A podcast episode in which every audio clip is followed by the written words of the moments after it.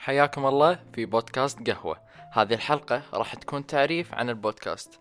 تعريف بودكاست قهوة راح يتكلم عن مواضيع صارت في حياتنا والأغلب صارت معاه ومواضيع صارت ترند في الأيام الأخيرة.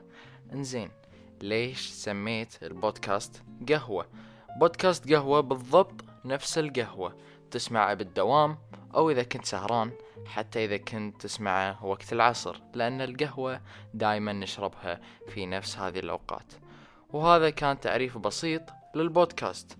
وإذا حابين أتكلم عن مواضيع صارت وياكم أو مواضيع ترند حساب البودكاست موجود في البايو. وبإذن الله تعجبكم الحلقات الجاية ومع السلامة.